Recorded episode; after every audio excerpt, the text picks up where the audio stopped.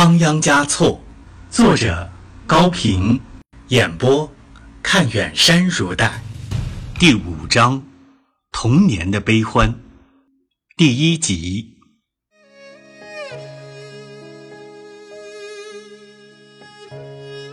山上杜鹃花开了，地上青草长高了，天上云朵更白了，在西藏。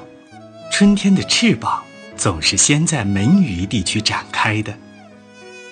三头大牛和一头小牛向村外缓慢安详地移动着，后面跟着放牧人六岁的阿旺加措。嘹亮的歌声在暖风中飘荡着。牛啊，我吆喝着牛走啊，叫声牛啊，快快地走吧。吆喝的声音响彻山岗，我从未唱过心爱的歌，吆喝的声音就是我的歌唱。牛啊，我吆喝着牛走啊，叫声牛啊，快快的走吧。吆喝着牛来到沙滩上，我瞧着它踩出的蹄印，多么好看的图样。我和牛永不分离，我多么喜欢牛叫声啊！突然，从树后跳出一头没有长角的小牛来，还哞哞地叫着。阿旺加措先是一愣，接着也高兴地跳起来。刚祖，你学得真像。我阿爸是干什么的？你忘了？刚祖叹了一口气：“唉，学得再像有什么用？哪有你的歌唱得好听呢？谁教你的？”阿妈教我的，我就没人教。刚祖又叹了一口气：“唉，我阿爸再也不唱歌了，当然也就不愿教我了。为什么？人家说他音不准，还像牛叫。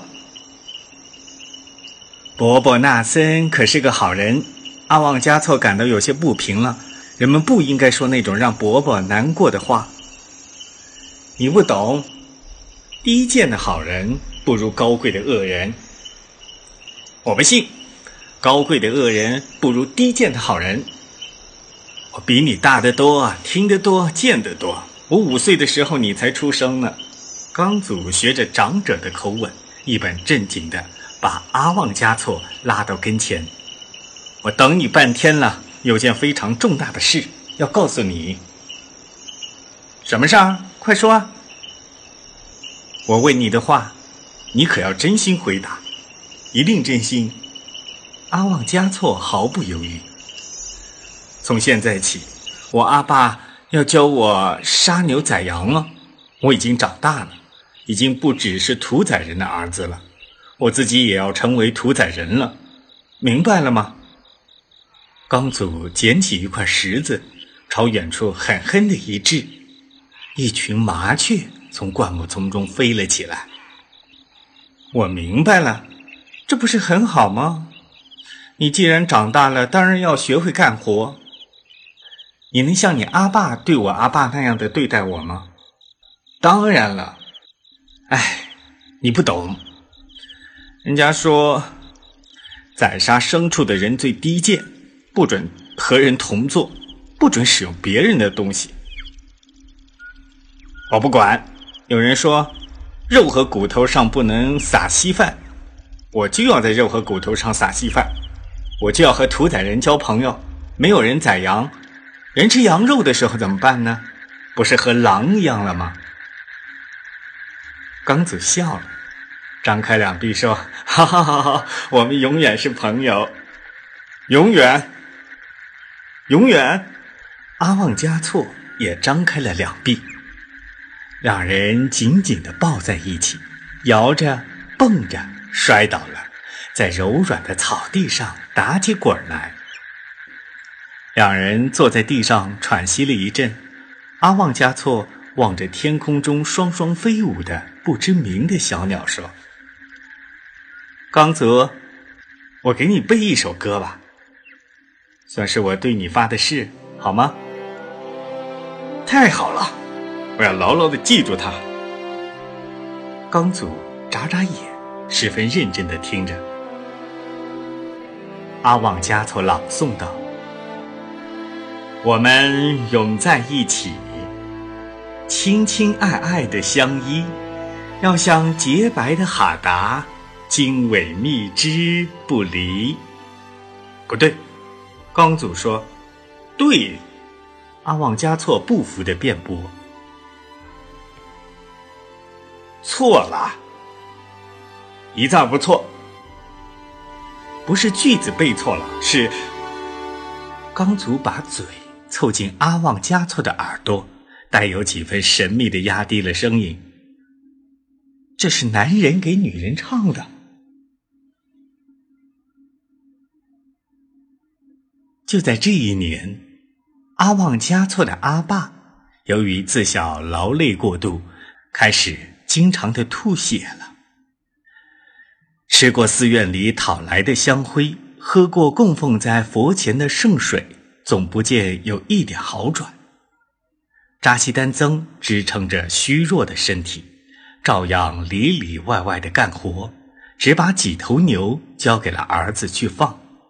咳嗽、盗汗、发烧、胸闷，石头压身一般的疲惫，越来越频繁地向他围攻着。他还是经常装作没事儿的样子，尽可能更多的说笑。次旺拉姆也只在暗中偷偷的流泪，他们都不愿把悲伤传染给对方，更不愿去刺痛天真活泼而又懂事过早的儿子。但他像一根绷得太紧的绳子，终于快要断了。扎西丹增把沉重的头靠在墙上，吃力地呼吸着，含情地端详着年轻美丽的妻子，竭力在心中搜索还需要说的话。他的思路像远山的云雾，模糊而迷乱；妻子的容貌就像眼前的明月，清晰而妩媚。他认识她快十年了。老了一点吗？不，他是长大了。他永远不会忘记第一次见到次旺拉姆的情景：一个少女，穿着翠绿的上衣，站在翠绿的柳林里，低着头在编织自己的小辫儿。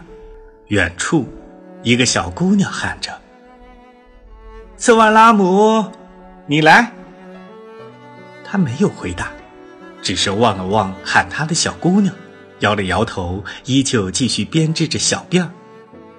扎西丹增完全是偶然的，几乎是在一瞬间发现了他，同时也发现自己已经站到了他的身后。仅仅看到他的侧面，他就震惊了。啊，那么美！她不是人，是妖精，是仙女，或者是什么法术变出来的？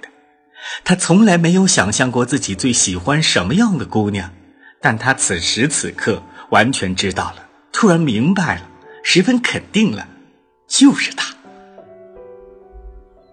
就是她这个样子，这就是自己最喜欢的那种女子。